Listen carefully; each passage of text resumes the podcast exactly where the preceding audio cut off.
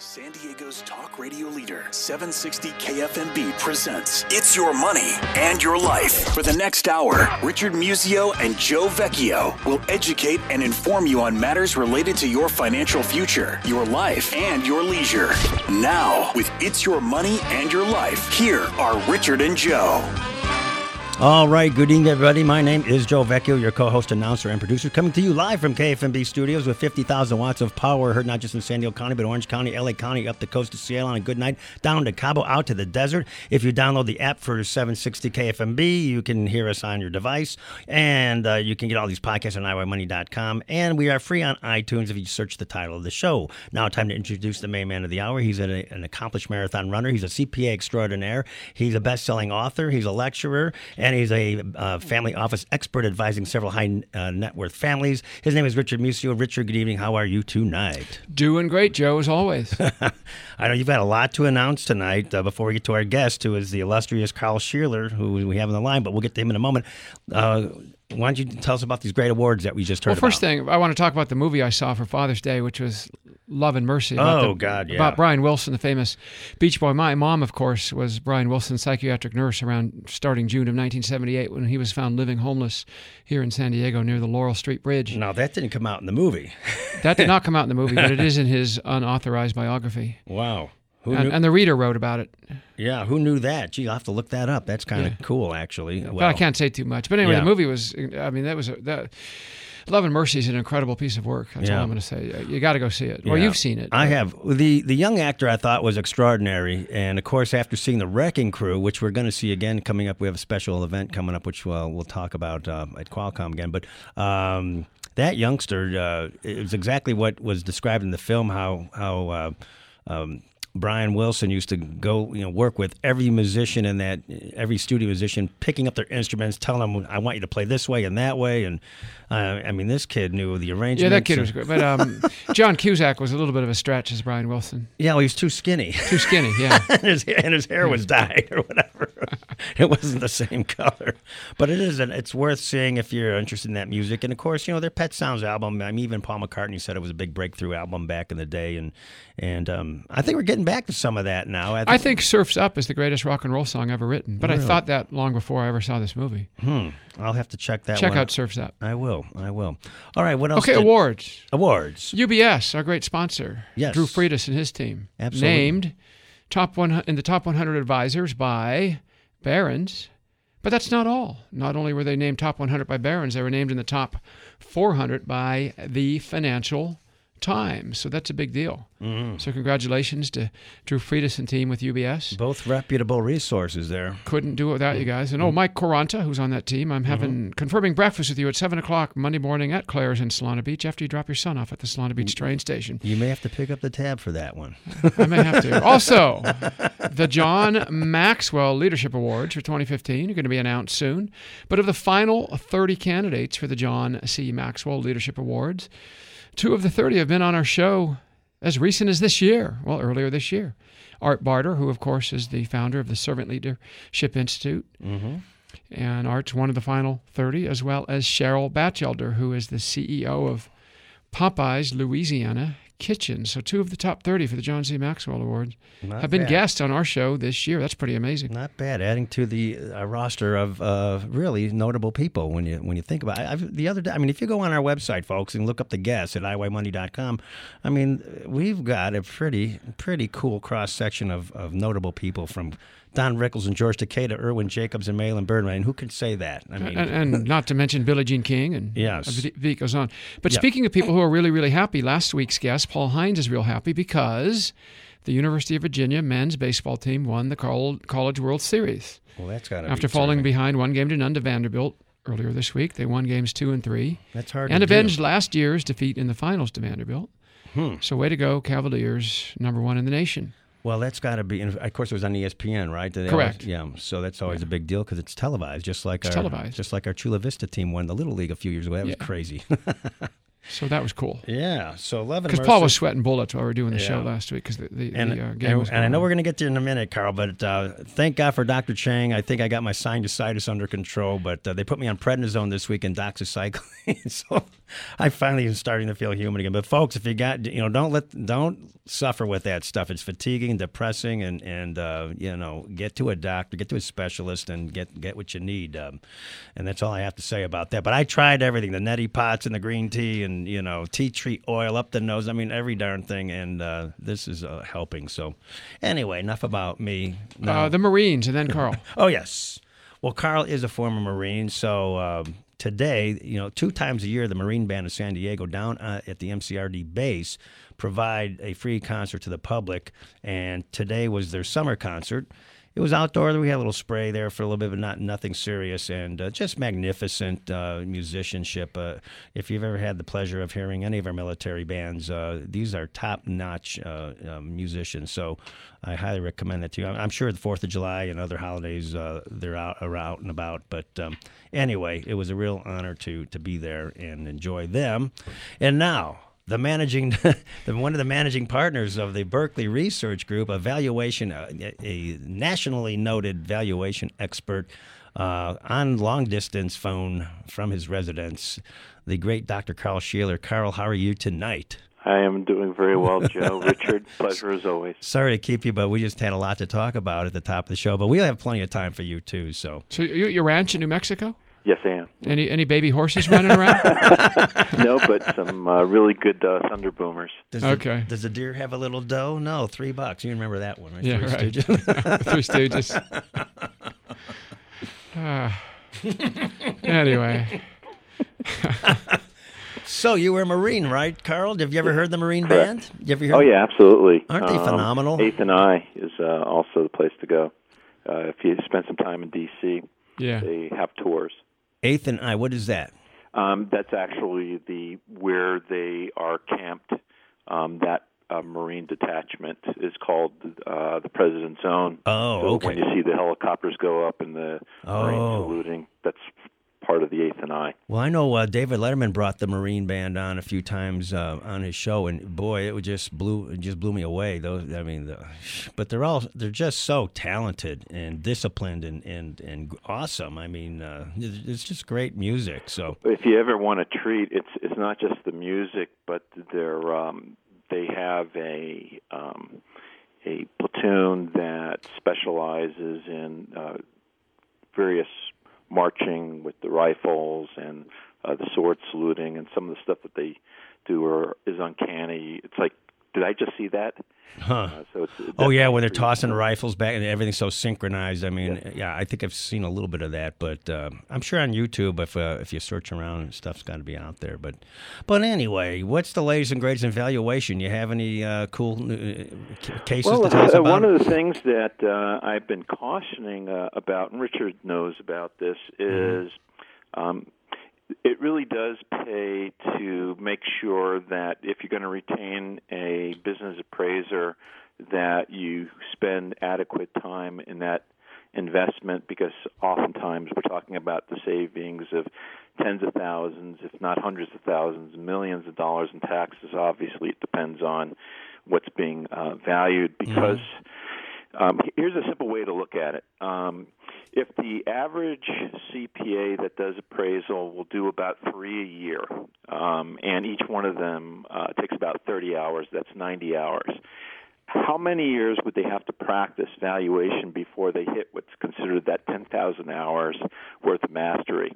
And the answer is not during their career. Yeah, Right. Or even their lifetime. so, so the the only solution to that is is to make sure that you're going to retain somebody that has made it a full time uh, career, that they're appropriately certified by a recognized organization, that you know, perhaps they're a thought leader or certainly well versed in the various elements of uh, valuation.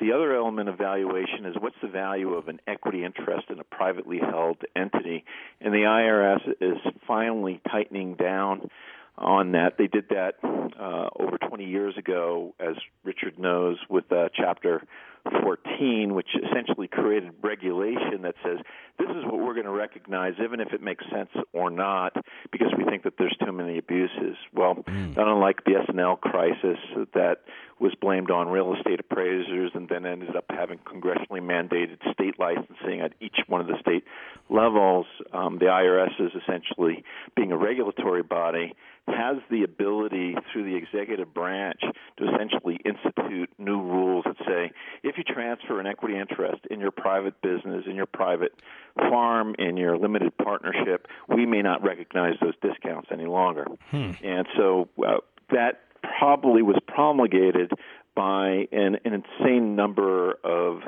reports that perhaps didn't hit quite the intellectual rigor that they needed to. Hmm.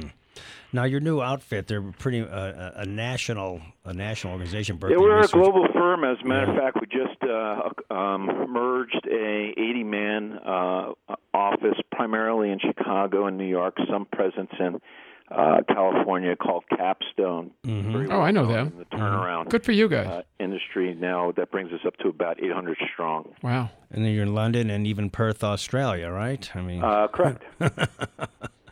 Well, and you yourself, Carl, I mean, I just noticed this. Uh, uh you've testified in, in, in, legal cases on 165 occasions, and then you've uh, you've issued uh, opinions on in more than 1,000 engagements. So, uh, and plus the resources of your firm probably make you pretty formidable as well, right? It, it certainly doesn't hurt. Here's a again just a, a simplistic way of uh, looking at it, but sometimes it's the best way. Our message and my message is is that anybody that's considering um, the yardstick of a business has been taught to look at the top line and the bottom line, particularly from a standpoint of how much income am I generating from my business. Fully understand why that is. Mm-hmm. Understand why the advisors look at that. But here's the funny thing when you invest in publicly traded companies, what do you look at?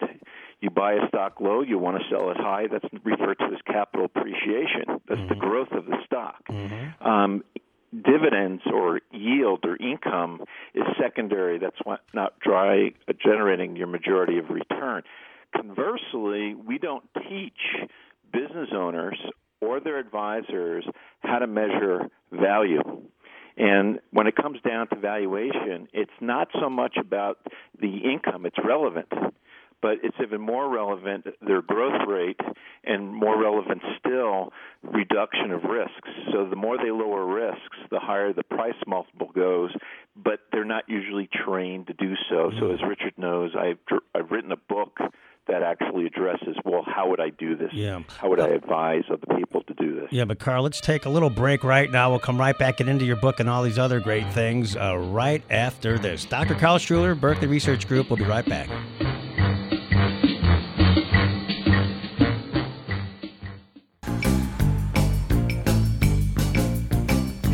Hey Carl Sheeler, Berkeley Research Group Managing Director. You remember this song, Carl? This was Man from Uncle. Carl? Yes, I do. Okay. you want to hear the song? yeah, Robert Vaughn and David McCallum. Yep, yep, yep, yep. Very cool. Hey, Carl, I want to ask you a question. Maxwell Smart kind of guy, but yeah, yeah I know. You that's, know, we that, got that's the second best song I've ever heard, Chief. We'll, we'll get we'll get Maxwell Smart later on. Thanks for reminding us. Hey, Carl, uh, I want to ask you a question about valuation. I, I, exist in a world of attorneys and CPAs where it would be my humble opinion that in most cases, the valuation expert is brought in too late. In other words, they're brought in to value something that's already happened. Like I've done this family limited partnership, I've given shares to my kids. What's the value to report on a gift tax return? Or I want to list my company for sale next month um, what do you think the value is so we can pick the right price you know to work with the investment bankers i know you guys are a lot different because you look at value as a thing that can actually be um, shall we say worked on before you get to the point of sale transfer or whatever it is that you want to accomplish can you comment on that please uh, yeah, be happy to. Um, so this is going to be a little bit of a an odd thought for somebody uh, that spent their part of his career being thought of as a financial guy. The secret sauce here today, only on this radio station, is it's not just financial capital, it's human capital. Mm. And what that really means is that if I have a better way to govern my business, if I have a culture in my organization that's thought leadership, if it's conscious capitalism, um, if I have unique relationships that my competitors don't have, which includes all the trusted advisors that I work with, that they're providing me knowledge that I can't get on the internet and that it's aligned and cohesive. I'm going to create a much more valuable organization. Um, I'm going to be uh, proactive as opposed to reactive. We refer to it as dynamic capability. But the point being is it's a game changer for the typical uh, business that has been kind of run maybe a little bit too much of a lifestyle, whether we're talking about a $5 million a year revenue business, uh, 50, 500 million, it, it comes down to re-examining the way that a, a business operates. And if you stripped out everything and just said, okay, here's the brick and the mortar, and here's everything that we could see on the financial statements. I just asked simple questions like, so where where's all of the relationships that you're tracking? Uh, how about the knowledge? And although there is something called intangible assets, that's not typically something that anybody tracks. But, so what it does is it creates a change in the way that the advisor hopefully will advise the client um, much more uh, proactive, recognizes that they have to be part of a team, that particular business owner and their family. So you have the the family and you have the firm, both have uh, very relevant roles in influencing outcomes. And what I would like to say that I'm very happy about, very passionate about, is they realize that they have options that they didn't know that they had. And, and so that's all part of it what people should be paying for is not what my hour costs, but the value that we can bring to a organization or a situation, whether it's just tax savings or I want to have my business grow from a value of 10 million to say a value of 50 million, but I don't know how to get there. Mm-hmm. Um, so yes, you're very uh, spot on. If we're we're all technical, tactical, ad hoc, and misaligned, why do we not find it a surprise that the business owner looks at the advisors and says, "Okay, I have to call you, but I, I want to keep those hours down because I see it as an expense." Same thing how they interact with their financial advisors; they look at it as an expense because they cannot get a sense that they're getting value add above and beyond whatever fees that they're paying. Yeah, and the, and the typical discussion, if if if a typical advisor does meet somebody who says, "Well, I want to." Increase the value of my company by five times and I'm selling 10 million or my profit's 1 million, the advisor says, well, then you have to sell five times as much or have five times as much profit, which frequently isn't the correct answer because of this four letter word we, we, always get beeped out on the station when we lo- use four letter words. So I'm giving my engineer um, a head, uh, you know, this warning that I'm going to say risk, R I S K, risk. It's a four, it's a dirty little word. Four hundred one k. Yeah, risk. Easy mnemonic is Greek. The yeah. Greek's being spelled with no e's and two r's, so G R R K. Yeah. And that's the governance. Those are the relationships. Those are the risks. That's the knowledge. But my point about uh, risk is, is that you can manage that risk. Right um, let's say that your profits only jump by about 40%, and I would argue they probably would jump even more than that because you have an infrastructure mm-hmm. that's geared towards value creation. Um, but if you can work on those types of things that you wouldn't think about are operating risks so that you're doing the due diligence that the buyer would have to do anyhow. A good example is if you sell a house and the roof needs to be replaced, you can expect that that buyer is going to ask for a concession. You can't tell that buyer, oh, by the way, yeah, the roof needs to be repaired, but I'm going to sell it to you as if the roof doesn't need to be repaired. Many of the business owner makes the assumption that the buyer will say, oh, but look at all the potentiality in the business. Well, that's what I'm risking. Okay, so I'm not mm-hmm. going to pay you that multiple because you did not exercise that potentiality. Um, that's that's when the deer in the headlights starts to occur. So the earlier you have the conversation of saying, okay, are we going to have a culture in place with the governance? Are we going to recognize that relationships aren't just the ones that I have with my clients, but also with my trusted advisors and my vendors and my family members? They're all constituents in this ecosystem referred to as a business. If they could all be uh, paying attention to how to uh, amplify value and lower risks, and we can tap into all their collective knowledge, most of which is free. It's just that we don't ask them or we don't know what to ask them.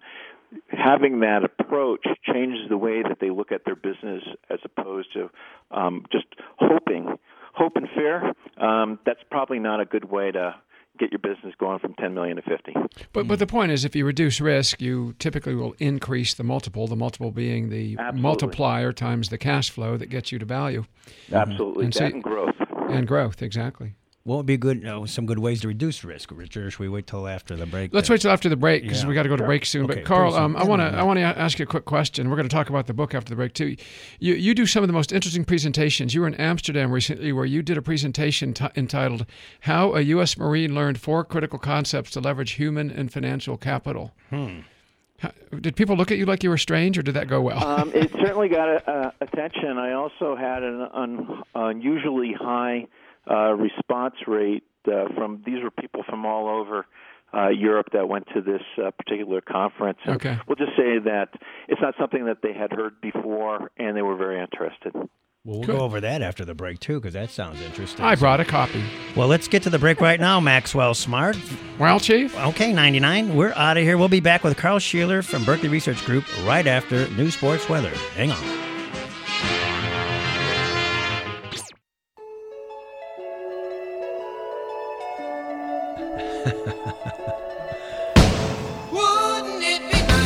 Alrighty, that's in honor of Love and Mercy.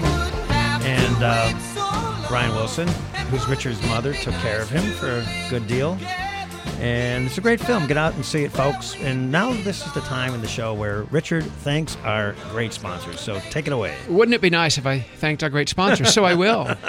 Again, UBS, Drew Freitas, Michael Kaniger, Michael Caranta. Couldn't do it without you folks. Again, the award winning team of Drew Freitas. Two of our favorite CPAs on the planet, in no particular order, since they're tied for first. Jason Kruger, CPA with Signature Analytics, now based all along the West Coast, by far and away the best CFO service that exists. So, not a traditional CPA firm. Whereas Polito Epic CPAs in San Marcos, more traditional audits, reviews, all of those fun things. Paul Polito, Don Epic. And uh, again, they have a new office in San Marcos, so two of our favorite CPAs on the planet.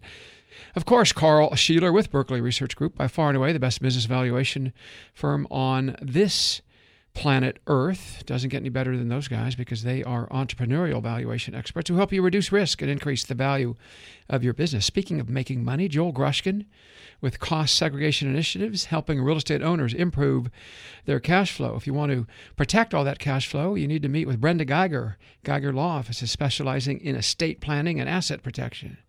If you need somewhere to put all those savings in a bank, for example, how about Lane Elliott, California Republic Bank, a very interesting niche market bank in Orange County and San Diego County that specializes in working with wealthy families and family offices. Neil Staley, known as Mars Maddox Insurance, but now known as Hub International by far and away, the best employee benefits firm that I've ever met. And of course, great exciting news. I don't know if it's, well, it's exciting news coming out of the Supreme Court earlier this week when the Supreme Court voted 6 3 to uphold various provisions of the Health Care Reform Act. And if that had been overturned, that would have been a real mess. The LG Experience and the Lombardi Group helping wealth advisors make heroes out of CPAs and helping zero, CPAs be heroes, not zeros, heroes, to their very best clients. Yes, professional women's tennis coming back to San Diego in November.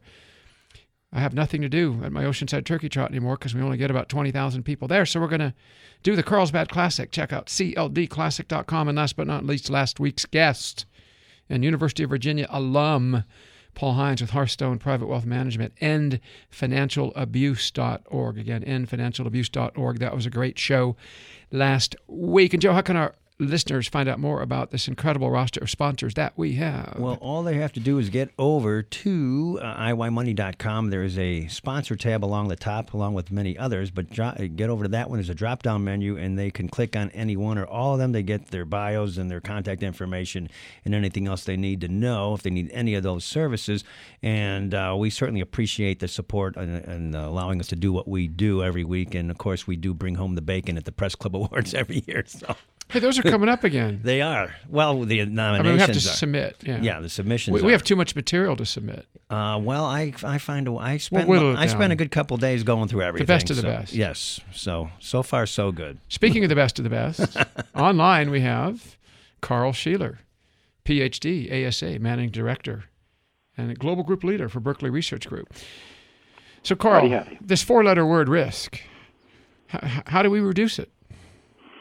Well, there's a number of ways to do it anecdotally. For example, if I had a, uh, a CPA and I wanted to have a conversation with them, uh, I might have a conversation as to here's how I'm currently operating the business. Can you take a look at my balance sheet and my income statement and make some recommendations of any trends that you found? Uh, you could talk to a firm like ours that not only can we look at your company and compare it against itself over several years called trend analysis, but we can also do what's called the comparative analysis and say, hey, we noticed that your labor expenses are 40% higher than what's industry norm and that your repair and maintenance expenses is four times what it ought to be and you haven't had any debt in many a year so you're you're producing half the widgets in twice the time and you're wondering why your profits are uh, dropping year over year. And okay so the risk is is that you know about it but you're not doing anything about it. And that usually comes back to the human capital. Okay so then you have these gaps. So the risks are usually knowledge gaps or the resource gaps oh i don't have the time. Okay that's because you're blocking and tackling. Is there somebody that you could use for example like signature analytics? Okay i, I want to make sure that they know that i'm giving a plug for them.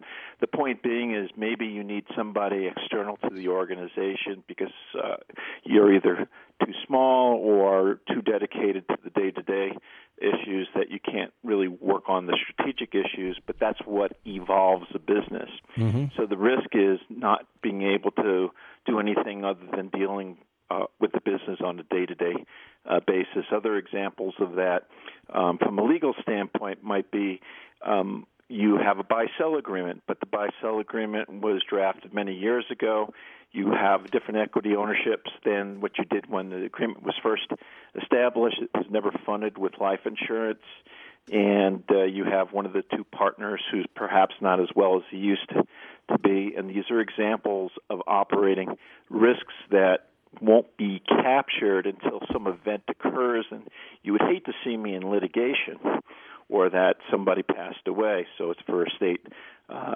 uh, tax purposes. So the point being is is that a lot of them are operating risks. A lot of them are the governance related uh, risks. For example, if you have more than uh, one shareholder, you do have a fiduciary duty to the other shareholders, even if you have uh, control. And if you have more than one class of stock, um, you have a fiduciary duty. And if you violate that fiduciary duty. An example of that is saying, I would prefer to pay myself more salary than distribute dividends to all these other shareholders. That would perhaps cause you to run afoul and have somebody knocking on your door with a subpoena, bringing you to court, saying that you breached that duty, and that's some of the examples of the litigation hmm. I do. And sadly, a lot of this is interfamily.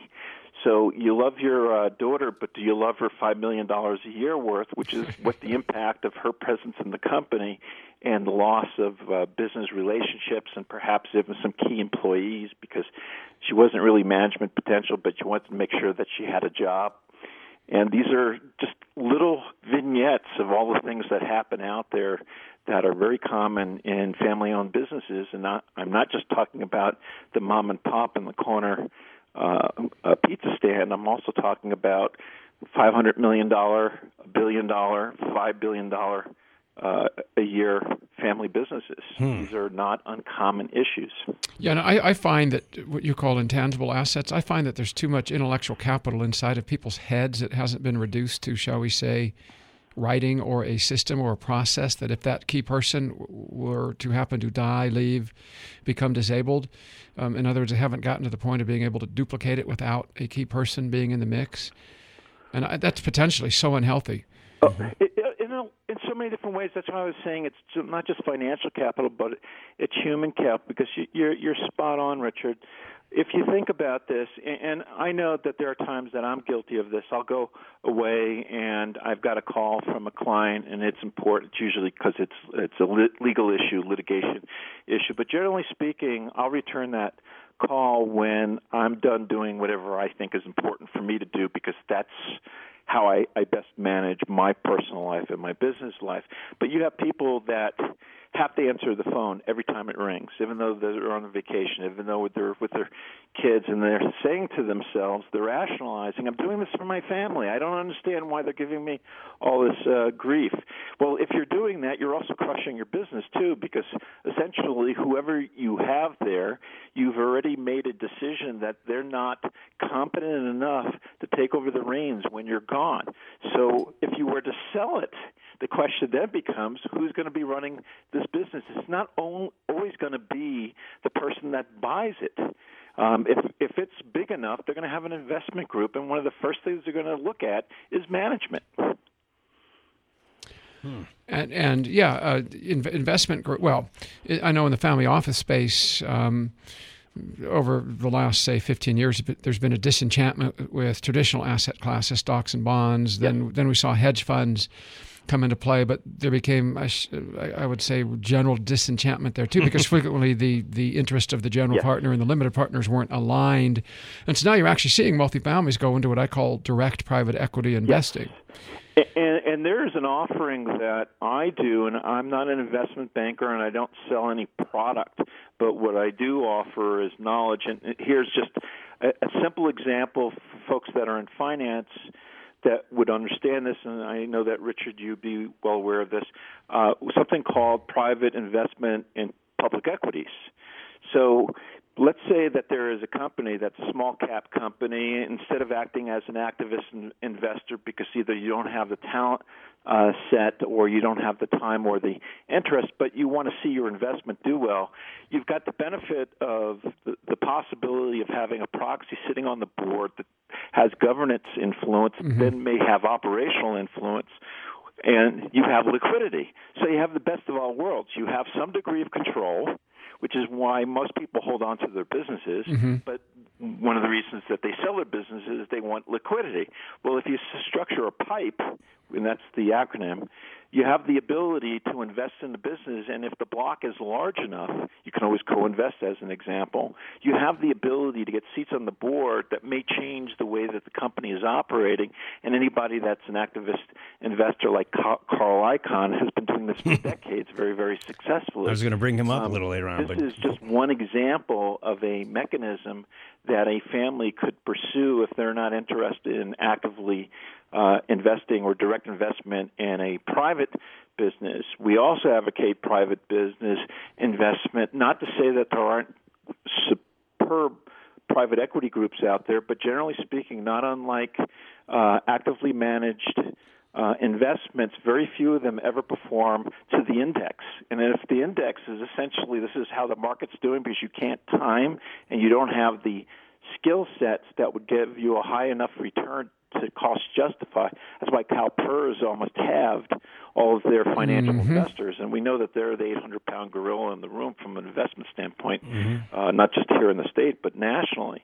So this is giving very affluent families another option that they they really didn't even know existed that well just five years ago when they were primarily going the route of a hedge fund or investing as a limited partner in a private equity group. Now they're buying the companies, they're putting in professional management, and we're, we're referring to those professionals as operators. That's the new field now, mm-hmm. is people that are very, very adept at taking good companies and making them great. There you go. We're going to take a little break because uh, I want to save enough time for our last segment with you, Carl. But Carl Sheeler, Berkeley Research Group, national expert on valuation. We'll be right back after this.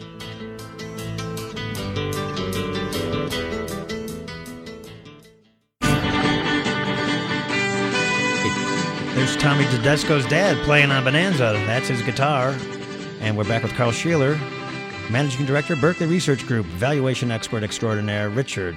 But Joe, Joe I was thinking if you're going to go see Love and Mercy, you really should go see The Wrecking Crew first. I well, you know, I've seen because I know so have I. But the point is, you wouldn't understand The Wrecking Crew and Love and Mercy as much as if you didn't see it first. Well, The Wrecking Crew, you have to see it. I, I think iTunes or yeah, uh, Amazon. Amazon, but you can see it online tonight if you'd like. It's a great movie. Hey, Carl, I want to get to your book, but um, I, I, wanted to make a comment about how many, many valuation experts sort of use a formulaic approach. In fact, my brother and CPAs were were the absolute worst at committing this sin, and by that I mean. I, I know people who do valuation where if you gave them two companies that had exactly identical numbers in terms of sales, profit, cash flow, size, they would come up with the exact same value. Yet, in one case, if one company had a board of directors that consisted of, let's say, really professional, independent, and objective business people, and the other company had a board of directors that consisted of relatives and friends who are good at nodding their head yes because they get checks, I would argue that the value of those two companies aren't the same, even if the numbers are identical. Would you agree? Um, uh, widely different. Uh, if you talk to any private equity group or even venture capital, one of the first things they look at is management and board. I mean, it, that says it right there because if you've got uh, somebody that really knows how to steer an organization, deal with some of the issues that uh, come up is not just looking at the blocking and tackling. So you're you are correct that it would be highly unlikely that the two companies would be valued uh, the same. There's a number of scenarios that are very similar to that where uh, you you it would just be rational that you would come up with a different result. But again, it's one of those classic things. You don't know what you don't know, and you're retaining somebody that you're expecting deals with numbers, but we we don't always recognize that there's a difference between an economist, there's a different uh, and an accountant, and even within the accounting community, there's many different types of disciplines within accounting, and then the same thing also true for finance.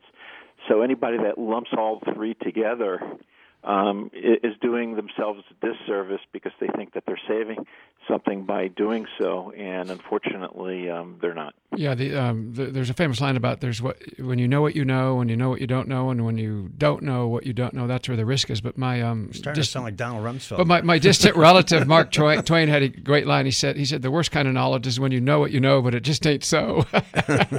that's really dangerous. How about the unknown knowns and the known unknowns? Yeah, I was watching with, that. Uh, that that's Tom, a scary that's a scary Rumsfeld. Documentary. Yeah. But anyway, let's let's talk about the book. Equity Valuation, a tool to enhance value and mitigate risk, um, published by the extremely esteemed John Wiley and Sons. When's that due out? Um, well, it was originally supposed to be out during the summer, but we're reworking the very final chapter in the book. There'll be four vignettes, uh, and it kind of it actually spells out.